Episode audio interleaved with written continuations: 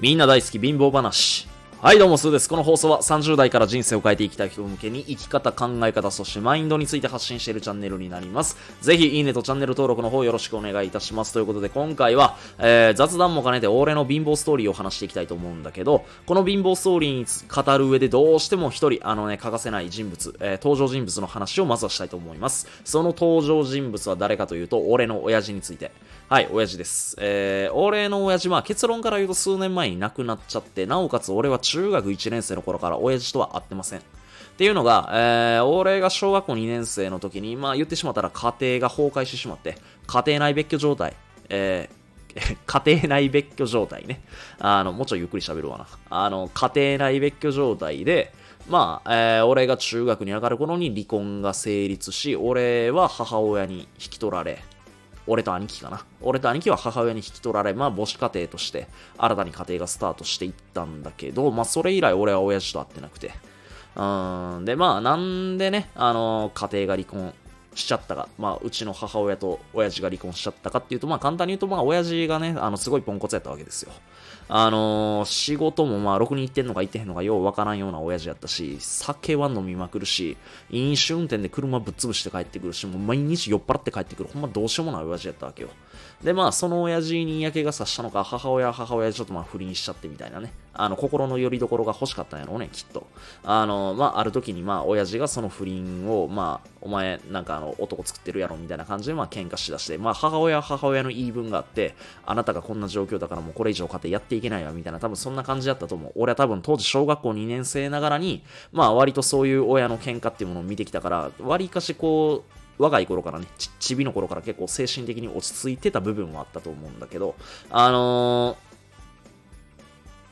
ー、まあなんせ、親父がむちゃくちゃポンコツでした。で、あのー、その親父が、まあまあ、なんせあの、仕事もろくに行ってるか行ってんのかわからへんし、おそらく給料も大半はね、あのー、ギャンブルに使いまくってたと思うし、ギャンブル、酒、タバコにね、使いまくって、まあ、挙句の果てに多分闇金とかから金借り取ったんかな。まあ、なんか、よう朝方ピンポンようなってましたわ、なんか家が。まあ、家しかも団地やったからね。あの、オートロックの家じゃなくて、もう、なんていうのかな、もう、常に丸腰状態、団地の1階やったからさ、家も入ってき放題やん、はっきり言って泥棒とかも。もうそんな環境下の中座ってたから、もう毎日、毎朝ほぼほぼ震えた。震えまくってた、ほんまに。なんで朝方、朝方からピンポンになったらやっぱ怖いやんか。たとえオートロックの家であったとしても。それが団地で、あの、なおかつ周りに守れるものが何もないっていう状況で、言ったら丸腰な状態なわけですよ。そんな中で朝が朝方からピンポンになったらやっぱ怖いやん、子供ながらに。親が怖いのに子供なんかもっと怖いに決まってあるやん。それでまあまあ、親父はそんな状況下の中、家に帰ってきてんのか帰ってへんのか、ようわからんような状況。で、まあ帰ってきとったとしても、まあまあ酒臭いし、あの、ある中で何喋ってるかわからへんし、みたいな。挙句の果てには車ぶっ潰して帰ってくるし、まあそんなむちゃくちゃな親父やったわけです。でも、そんな親父もある時ね、あの、俺小学校5年生の時から野球をやったわけなんですよ。で、その小学校5年生から6年生に上がる時に、お前ちょっとバット買ったるわって言われたの。ええー、と思って。今まで親父に対してプレゼントも買ってもらってきてなかったのに、親父も金あれへんからあんま対して誕生日プレゼントとか買ってもらった覚えもないんよね、俺。そんな親父が、あの、バット買ったるわって言われた時、俺めっちゃ嬉しくて、あの、バット買ってもらえると思って、で、いついつに、あの、スポーツ店行くから、あの、欲しいバット探しとけよって言われて。まあ、俺もそっからね、あの、毎週のように、毎週じゃな、ほぼ毎日のように、その親父と一緒にスポーツ店行くまでの間に、スポーツ店ほぼ毎日通通ったわけよ。で、このバットがええかな、あのバットがええかな、みたいな感じでずっと選んでて、このバットに決めたってもう最、最終決めたバットがあるのよ。で、あのー、もしかしたら、それはあかんって言われるかもしれないし、当日俺が行った時に売り切れてる可能性もあるから、第3候補まで絞ったわけね。第3候補まで。で、あの、スポーツ店の店員さんにも、あの、来週来て、あの、親父がバット買ってくれるんですっていう話をしたら、お前よかったな、みたいな感じで言うてくれとったわけよ。で、いざそのバットを買ってくれる当日来ましたと。あの、その日に、まあ、スポーツ店親父と行くよな。そうなって、親父にこのバットがいいって言ったら、親父が急にバット持ち出して、手でコンコンコンコンってやりだした。このバットな、音悪いな。あかんぞこれって言われて。おそうかと思って。で、まあ俺さっきも言った通り第3候補まで絞ってたわけよ。で、第2候補のバット渡して、またコンコンコンコンってやり出して、これも音が悪いな、で、第3候補のバットを渡して、これはちょっとグリップが握りにくいぞと言われ、結局、親父が選んで、コンコンコンコンってやって、これええ音なるやん、これにせえって言われて、言われたバットな、あのね、一番安いバットやって。あほんまに。で、親父な、バットコンコンコンコンってやってねんけど、親父野球経験ないねん、ほんま。お前に何がわかんねんいう話で。結局お前金あらへんから一番安いバット選んだだけやんけ言うねん。あの、それくらいほんまに、あの、金のない親父でした。ほんまに。まあ、それでもね、あの、当時の俺は、もう親父から何か買ってもらえるなんていうのはありえなかったから、あの、まあ、バット買ってもらえただけでもよかったかなと思って、まあまあ、欲しいバットは手に入らなかったけど、あの、バットは買ってもらえたわけですよ。うん、まあでもそれぐらいね、ほんまに貧乏やったっていう話。と、あとね、世の中で結構その 成功している人たち、あの、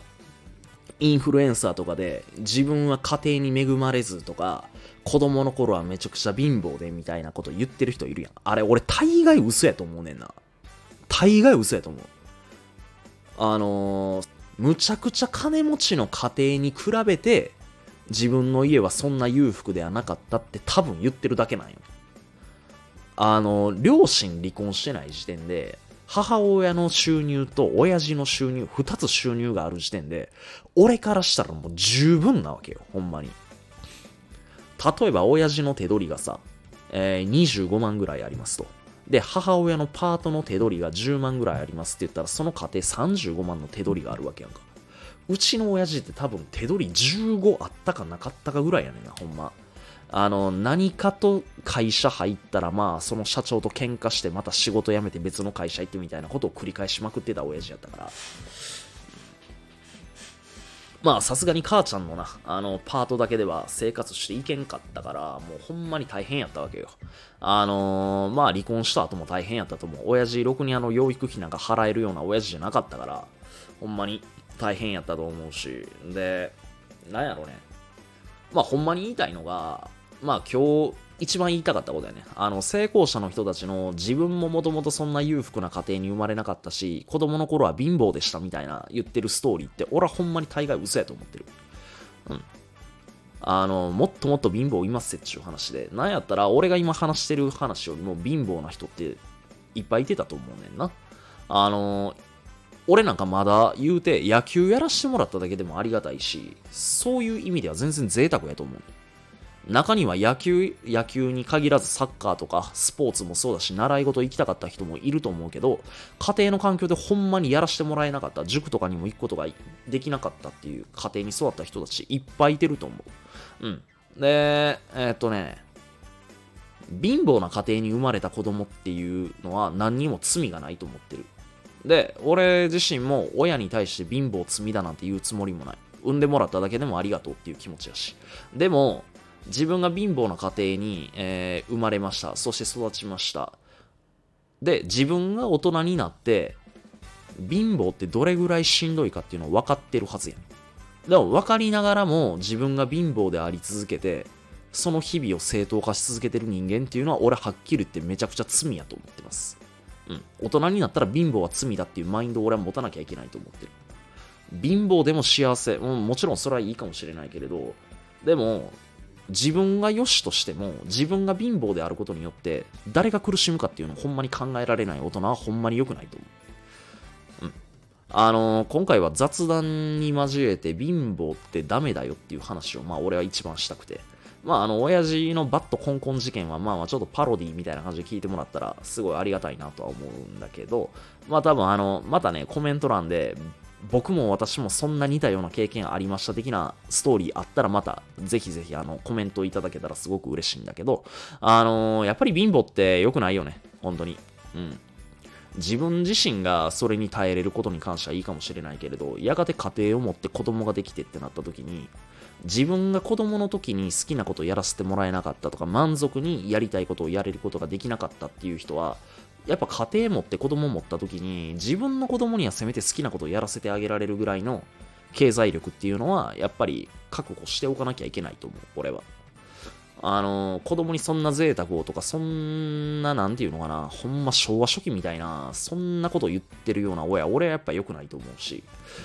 ましてやっぱね、自分が子供の時にできなくて悔しい思いした人であればあるほど、自分が大人になった時に、自分にもし家庭を持って、自分がもし家庭を持って子供ができた時に、やっぱそういう同じ思いをしてもらいたくないという気持ちっていうのは俺は絶対大事だと思う。で、それを唯一防げる方法っていうのは、俺は経済力を身につけることやと思ってるから、あのー、お金が全てじゃないっていうのはもちろん、それは大前提なんだけど、でもそれはお金を稼がなくていい、お金から目を背けていいという理由には絶対にならないよっていう話で今回は締めたいと思います。えっ、ー、とね、まあ、あの